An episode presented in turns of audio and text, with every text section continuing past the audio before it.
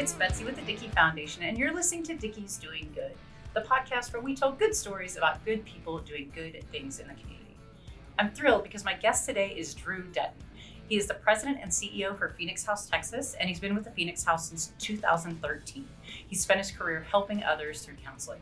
He is finishing his advanced degree in positive psychology and also has an MBA and a master's in education and an alphabet soup of letters following his name, but he uses it all to build innovative and effective programs for those struggling with addiction. Thanks so much for joining me today, Drew. Thank you so much for having me. Fantastic. So, for folks who don't know know you as well as I do, tell me about yourself, uh, your work with Phoenix House, and how you came to be where you are now. Sure. So, you know, as you said, I've been with Phoenix House for just around the last 10 years or so.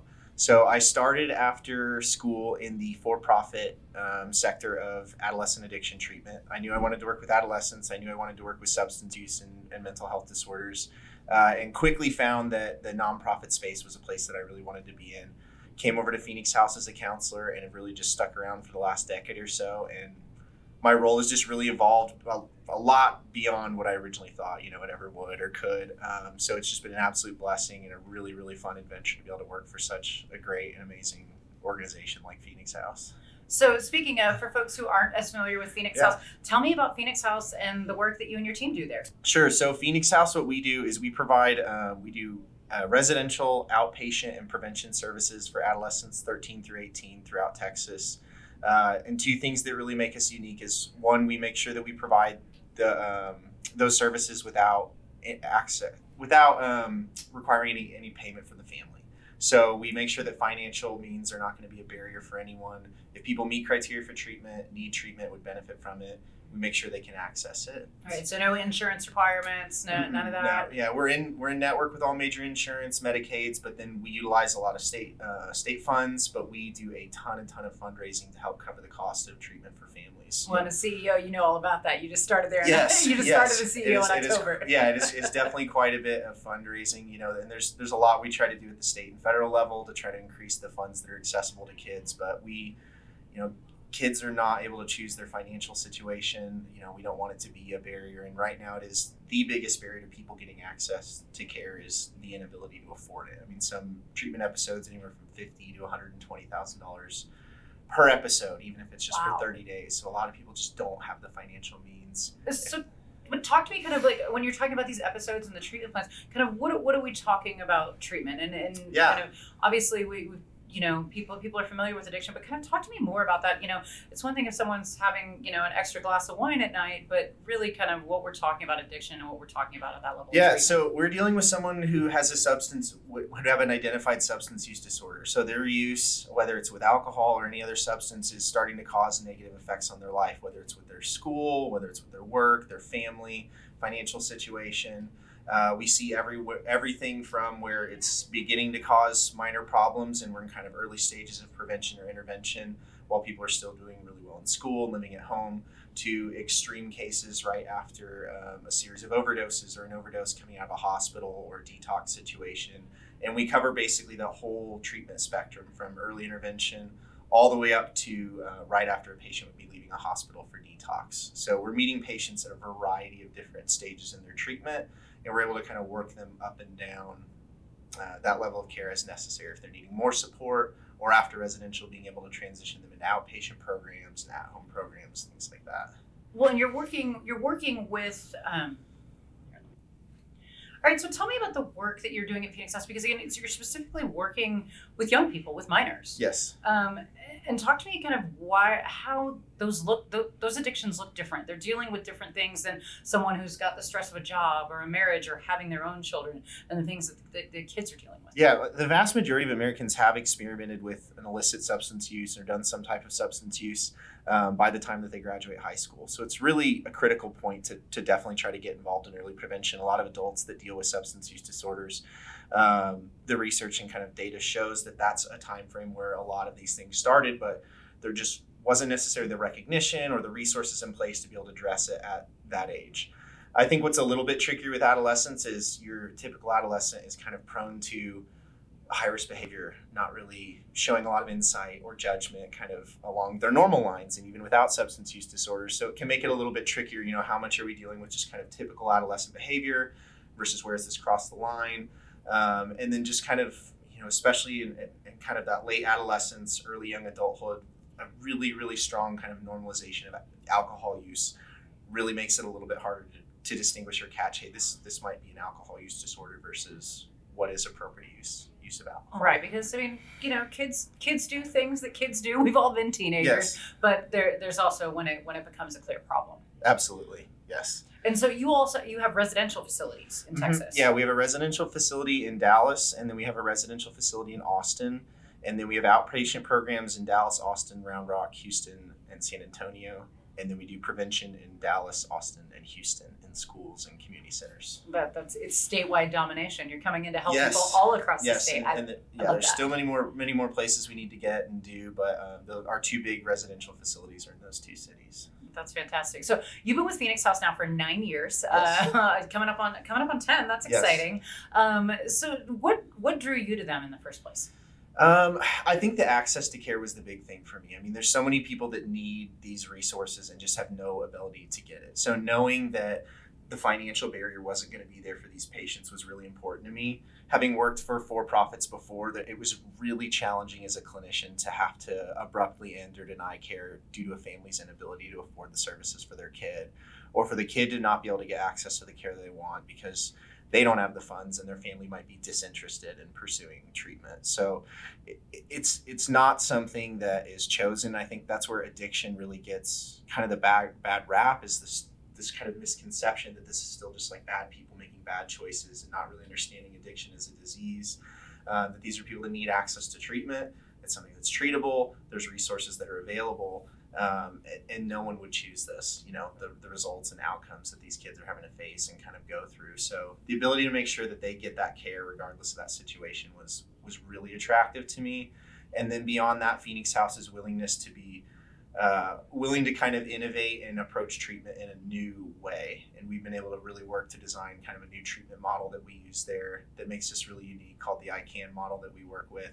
Uh, and that's been a big reason uh, as to why I've stuck around with that Well, and that, that's a really innovative model. You you helped come up with that. Tell, Mhm. tell me more about that model and kind of what that looks like and Yeah. how you're helping. so traditional treatment really comes out of the like the criminal justice system. I mean, for the longest time, treatment centers really were just kind of putting drug and alcohol counselors into a detention type setting where people were in sales in cells doing jail time, things like that. Uh, so this was an opportunity to provide actual meaningful treatment as opposed to you know what had predominantly been shame based interventions, really punitive, really this idea that you had to bottom people out, make them feel kind of bad for their choices to kind of build them up. Uh, we see nationally when we perform treatment that way, the completion rates are about 30%, 30 to 35% on average. So really, really poor.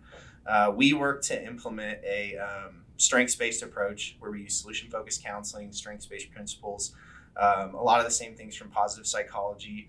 We use the VIA character strengths assessment from UPenn and Dr. Seligman and all the positive psychology research. It's very similar. I noticed in your signature you have the Gallup strengths. I do. I've got, So- got so- my Gallup strengths. exactly. 100%. So- Love yes. the strengths finder. So, so very similar concept. So our patients come in and they take a, a very similar strengths assessment, and then their treatment plan is built around those strengths and resiliencies that we know they have. So rather than a list of here's everything that's wrong with you and everything you need to change, here's five things we know you're good at, and here's how we're going to use those to overcome all the challenges that you have before. So all of our redirection, treatment planning, and everything is built around anchoring back to those five, like top five character strengths and the things that they do well.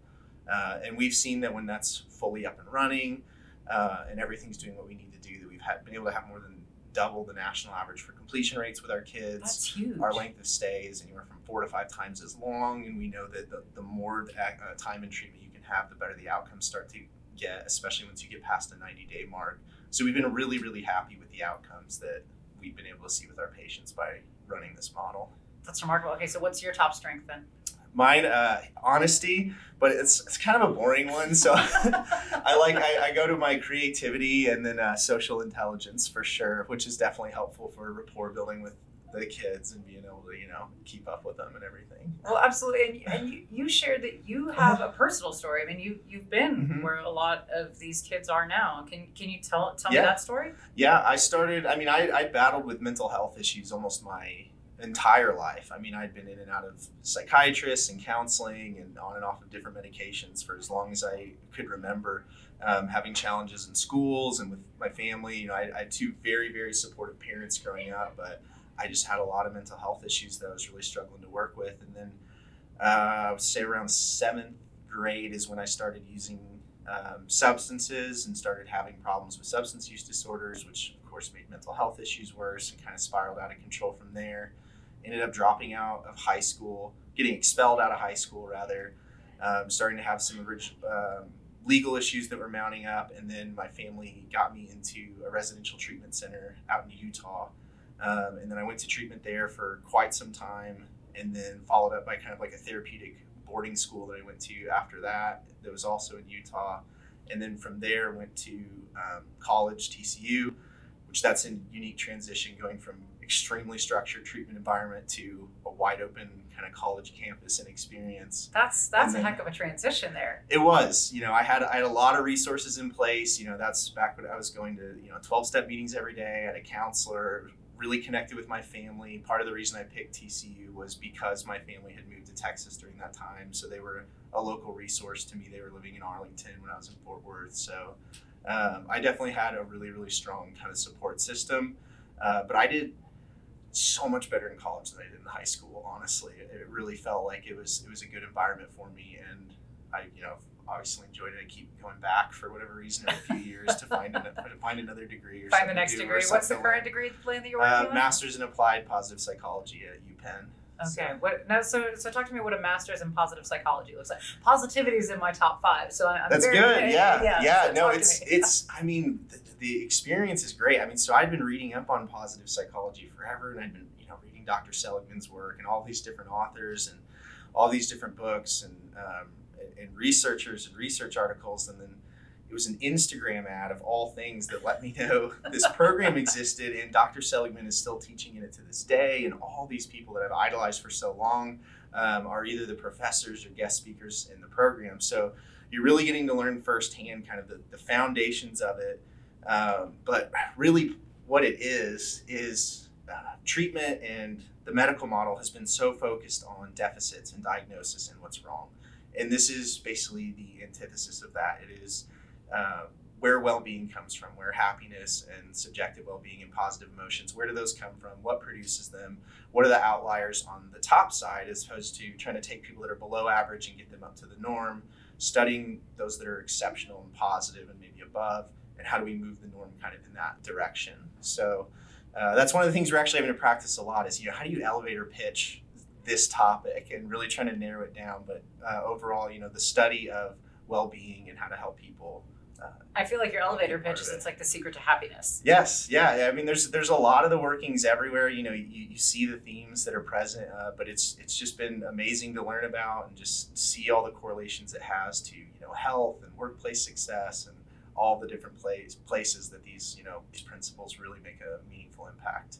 So you, so you had the challenge challenges growing up, made it made it through TCU, obviously working on your umpteenth degree now. Yeah. uh, which is which, which is really exciting. I mean, but to to to to a to a young person who's listening, I mean, what, what do you say to them? It's like I, I hate to go with it gets better. I mean, it does. It absolutely does. But but what do you say beyond? that?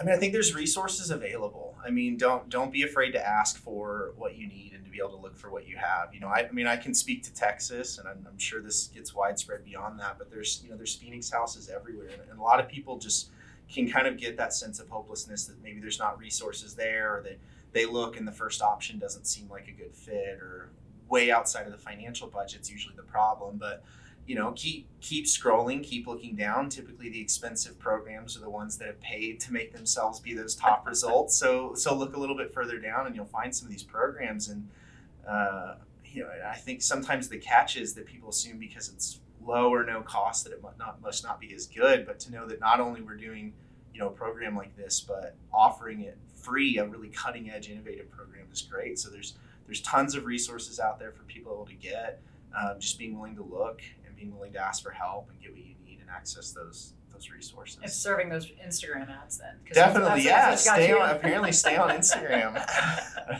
so I mean, it's, it's becoming more common for people to talk about mental health, but there's still some stigma. And how do you all work to get around that? Whether it's with a with it's with a child or with parents.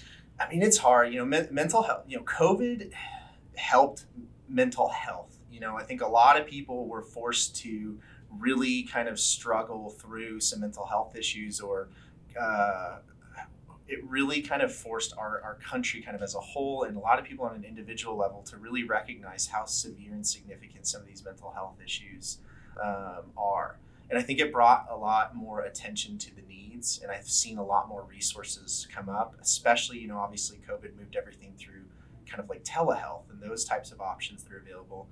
Addiction seems to always kind of lag a little bit behind. You know, there's there's still that kind of stigma around choice that's that's present there. You know, it's it's easier to be empathetic someone who's dealing with grief and loss or depression for whatever reason people not for whatever reason i mean I, I, suppose there's some understanding to why people struggle to empathize with someone who's dealing with a substance use disorder because there's this perception of just they're just choosing right they're like we'll just put down the glass of wine or right. just don't smoke that joint and the, and the symptoms are just so much more uh, antisocial you know we're not talking about you know maybe they're not getting out of bed or they're crying uh, the, the, symptoms appear as manipulation or um, arguing or theft and other things. But we, you know, it's also the only disorder where we've we've essentially criminalized the symptoms of it. You don't get depression tickets or you know anxiety court fees, but you know possession or being under the influence, which is a symptom of a substance use disorder. There's you know there's legal fee you know uh, legal implications associated with those types of things. And I think you know the fentanyl epidemic and opioid epidemic that we're in right now is certainly getting more attention brought to substance use disorders and the need for treatment and prevention uh, in, a, in a really alarming way, though.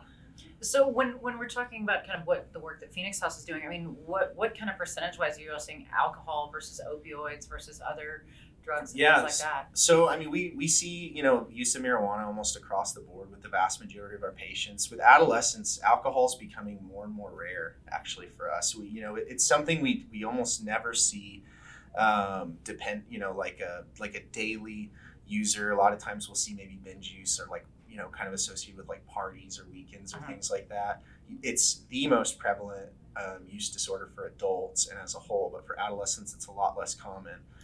After that we're start we're seeing opioids. Before it was uh, benzodiazepines like xanax and klonopin was uh, adolescents main mainly secondary drug of choice but now we've seen that switch to you know percocets and other opioids a lot of them being illicitly manufactured laced with fentanyl.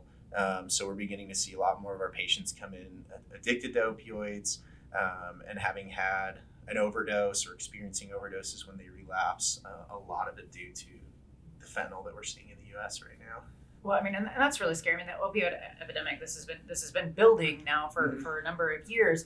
But I mean, it just uh, it, it's just gotten so much more prevalent. I mean, and when what can parents do to, to try? I mean, there's there's a limit to you know when, when a child walks out of their house, you know, and they're going to school and they're around their friends and things like that. But what what is a parent to do?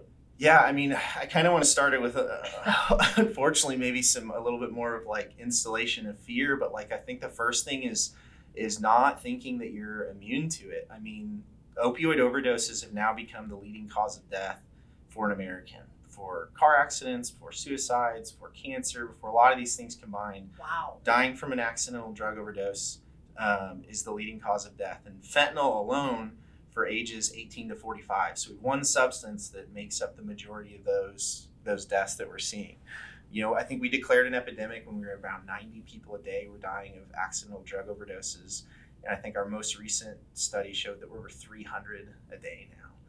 So in, it is in, in the, in the only just in the U, and it's it's not an issue that other countries are seeing anywhere like ours. so this isn't- is specific this really is, to yeah, the U.S. This is not a global issue. And then, and then Texas, you know, Mental Health America 2022 did a study, and Texas scored 51st for access to care. So we are really, really struggling. They, they included DC. So I, we, mean, I was like, yeah, I was yeah. like, I was like They- 51. yes, okay. they included DC. So we were able to get worse than even the 50 states. Wow. So we have we have you know per per this study the worst access to care in the country with the um, worst access, access to care as country goes, and then the highest rates of overdoses compared to you know developed nations and other countries that are out there by a, a tremendous amount, an exponential amount us before some of these other countries as far as what we're experiencing.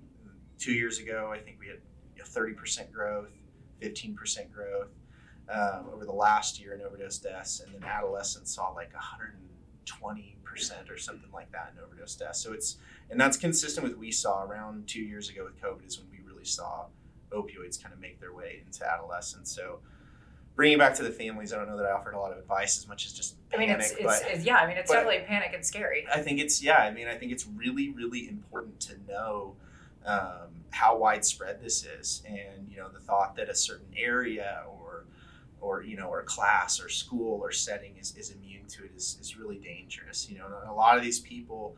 Um, the, the thought that this is someone actively using just all the time or has a substance use disorder is not the case. We went to a round table with Senator Cornyn, the, the Dallas mayor, and the Dallas superintendent. And there were uh, family members that had lost kids that were sharing about um, their opioid overdoses and talked to, you know, I think multiple of them were in, were in college.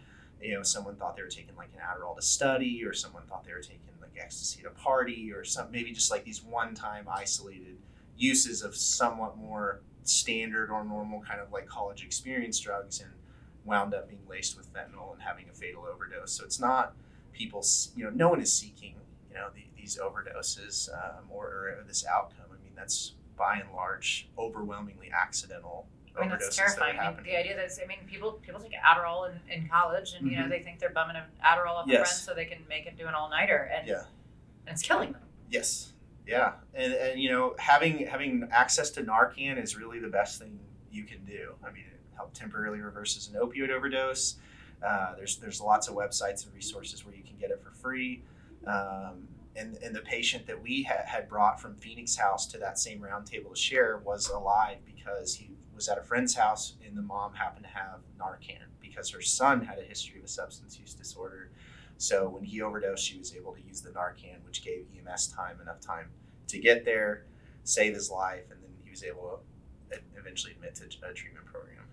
Okay, so we all need to get Narcan Narcan. and have that in our purses, Definitely. uh, or you know, pocket or whatever it is. I mean, so so other than that, I mean, what are, what are we supposed to do as a society? I mean, as a group of people, and and uh, that that's just this epidemic that is just raging across our country right now. Yeah, I mean, I, I really think embracing and, and really making an effort to understand addiction as a disease and what's really going on. I think it's it's it's all too easy to kind of assume that this is you know an issue for a certain type of person or certain types of choices or a certain part of town, and recognize that this is a human condition um, that anyone is susceptible to. You know, addiction does not discriminate. It does not care your race. It does not care your gender, your age, your class, any of those things. I mean, it will affect anyone and everyone.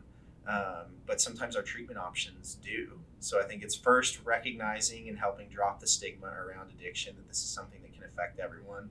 To open up for people that are probably have issues to talk about but are afraid to talk about it because they think it says something poor about their family or their kid or their husband or their wife and they're having these issues and they don't want to bring it up because they think that implies there's there's something wrong. So I think opening the door for people to talk about it, and then second, opening the door for people to access resources. You know, because I think although addiction is not discriminatory, I think a lot of the treatment options are. You know, they're not available to everybody, and we need to find a way to make sure that anyone can access them. And you know, that's a big part of why I am where I am because we make sure, regardless of your situation, if you need help, you can get it.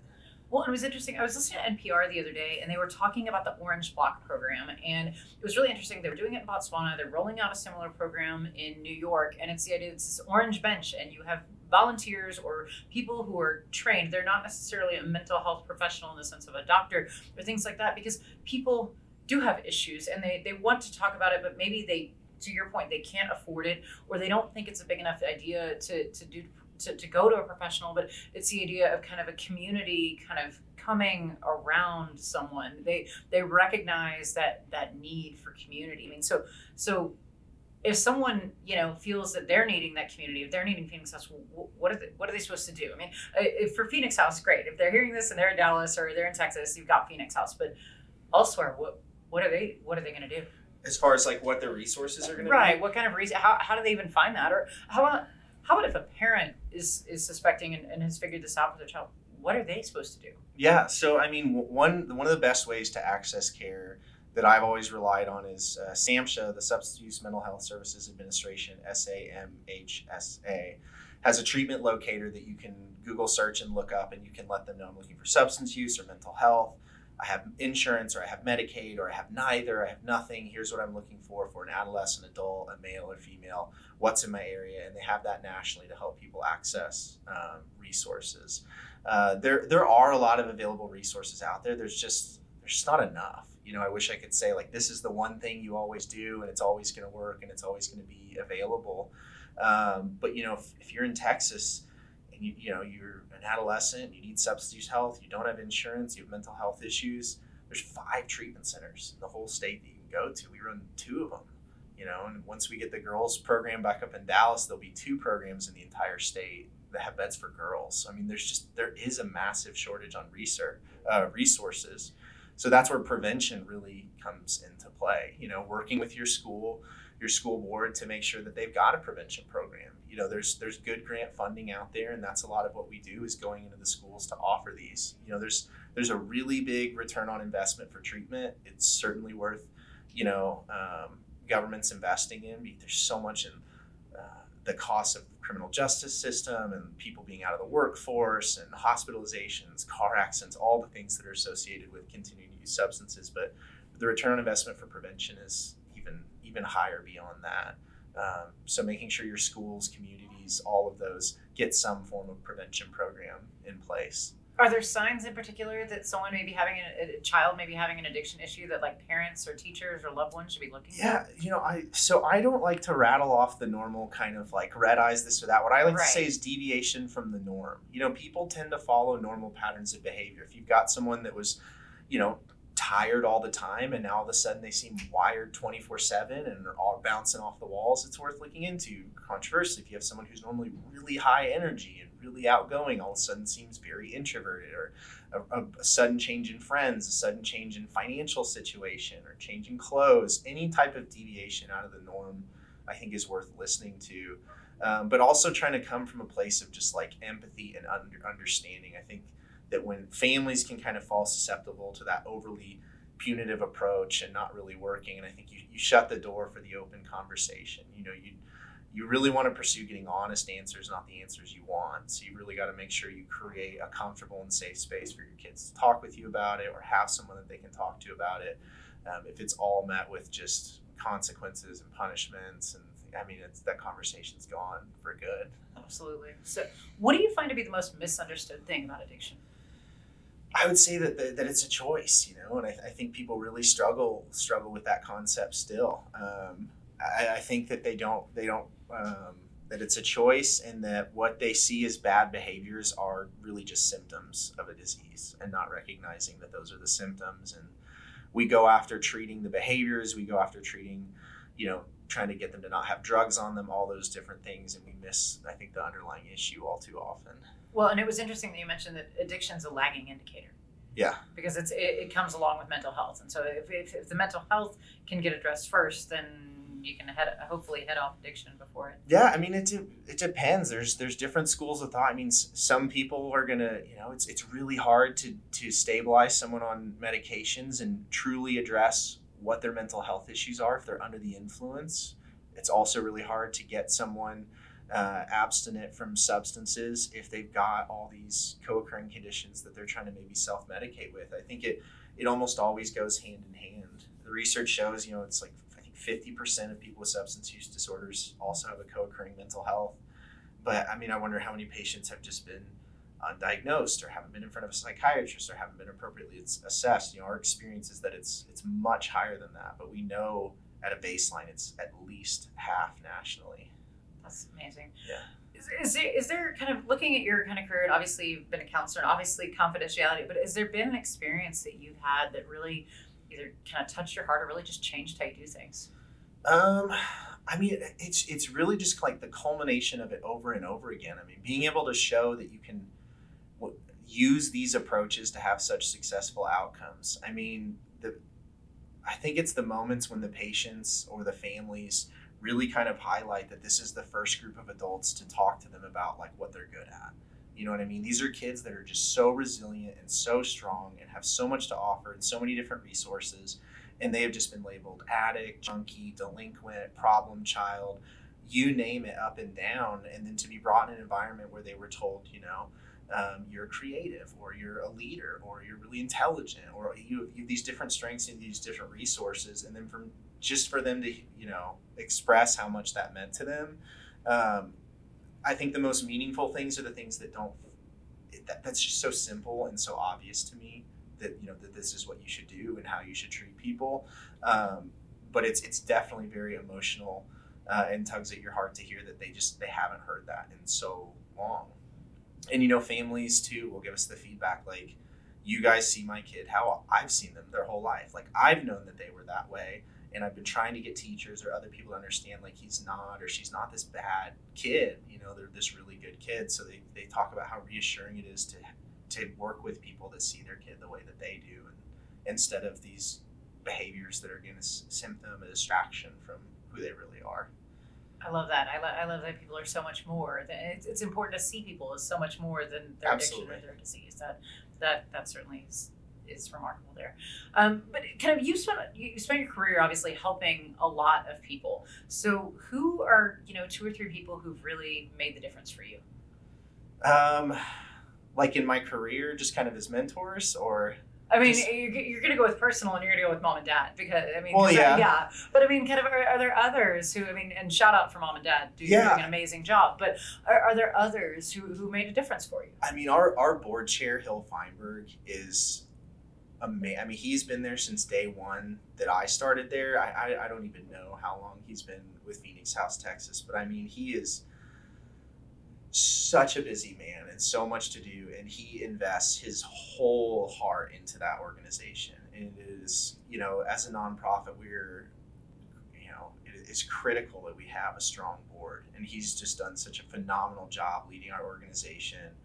Um, he is there every Thanksgiving he is there every Christmas. I mean, it, it is 100% something he is so committed to. And as I've kind of moved through the roles, just for him to be able to take me on as serve, you know, now as essentially my boss, but as just a mentor for so, so long, he's just always done such a phenomenal job providing just such excellent coaching and mentoring and advice. But to meet someone that's just so committed to the field, who's you know not boots on the ground, but finds a way to truly get involved on the on the days and in the ways that really really matter has just been special. So he's he's been really inspiring to watch and is a big reason I I stick around with the organization for sure. Well, it sounds like you're doing just amazing things there. Uh. So so what what would you give as kind of the best piece of advice that you would give someone or that's been given to you?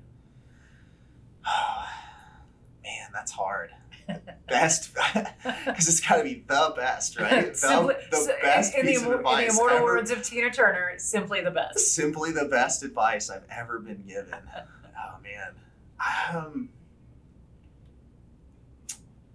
let me think on that one. Is that okay? You, let you me can, think. Can let think me on think that on one. that one. I really I want to try to give you the best. okay, so here's the question: What question have I not asked you that I should have asked you? Hmm. Um. We save the really hard questions for the end. I know you got me all tripped up here now. everything everything had a good rhythm until you got to the last two questions, and they're total curveballs for me. Um, I don't know. I feel like this has been really really thorough. I mean, I, I you know, I, I always tell myself, I swear every time I get a microphone, I'm just gonna scream my head off about the need for resources and the lack of access to care. And I think we got to talk a lot about that because I really do think it's important people understand, you know, not two things. One how bad it is but just how hopeful it can be you know and how treatable and preventable this this can be with access to these resources. And i think we got to spend quite a bit of time um, talking about that. Um, i don't know. I mean i would say my best advice is is finding something that is you know we talked about the strengths finding something that you can do every day that is in line with those strengths. I mean that that's what we use as a way to try to help our patients through the recovery path. That is how i try to structure my staff and our organization and our teams around putting people in positions or roles or departments that align with their strengths. And that's how I've tried to live my entire life with the careers I've chosen. And I mean, people all the time are on my case about, you know, you're teaching it, you know, you're professor at TCU, you're CEO of Phoenix House, you this, this, this, and this, and this. And it's just like none of it feels like work. It is just, it's so much fun. Like I genuinely enjoy everyone I get to work with, everything I get to do. Of course, there are moments of stress and I get tired, but I, I do not experience like burnout at all. Like I just, I just, it's a, it's a concept I, I have to really work to make sure I can be empathetic to other people for because I just get so excited on on Mondays. Um, I mean, I'm like a TGIM kind of like backwards guy. Like I'm just so. I, mean, I think yeah. you're probably the only TGIM, but I mean, I'm with I know. You. I, I, I'm with you. I love my job. I think I've got the best yeah. job in the world. It's fantastic. I'm not sure I'm quite to TGIM level, but we can uh, get you there. I'll get. I'll get there. Yeah. I, I so I, I think you know. You know, go take the VIA character strengths assessment and find out what your top five strengths are. And I know they have a ton of resources on the website and being able to find something that utilizes those. I mean, everything great I've seen happen or I've experienced has come from putting those strengths into into, into practice. Absolutely, like I said, I did this uh, the Clifton Strengths yeah. Finder, and I mean it's life changing. Uh-huh. It really is. It's, it's remarkable. It, and it's what we originally we originally started with that. We used Gallup, and we mm-hmm. we have every kid take it and um, all that, and then we moved over just because this was so much more in line with kind of the direction we were going, but very very similar concepts, ideas. You get your top five, everything. But I think I have my old print out of those too. it's in all our staff email signatures. They put them on their doors. I mean, it's just woven into. Let's learn it, live it, love it. Yes, absolutely. All right, so I, I, I'll hit, it, hit you up with a softball question. Your favorite Dickey's meat and favorite Dickey's side? Uh, gotta be the brisket sandwich, sliced, not chopped. And then oh, I don't know if I want to go with the waffle fries or the mac and cheese. Well, we actually just recently changed our fries and we have a hand cut fry, which is even better than the waffle fry. Then I'll go with the hand cut fry. There you go. okay.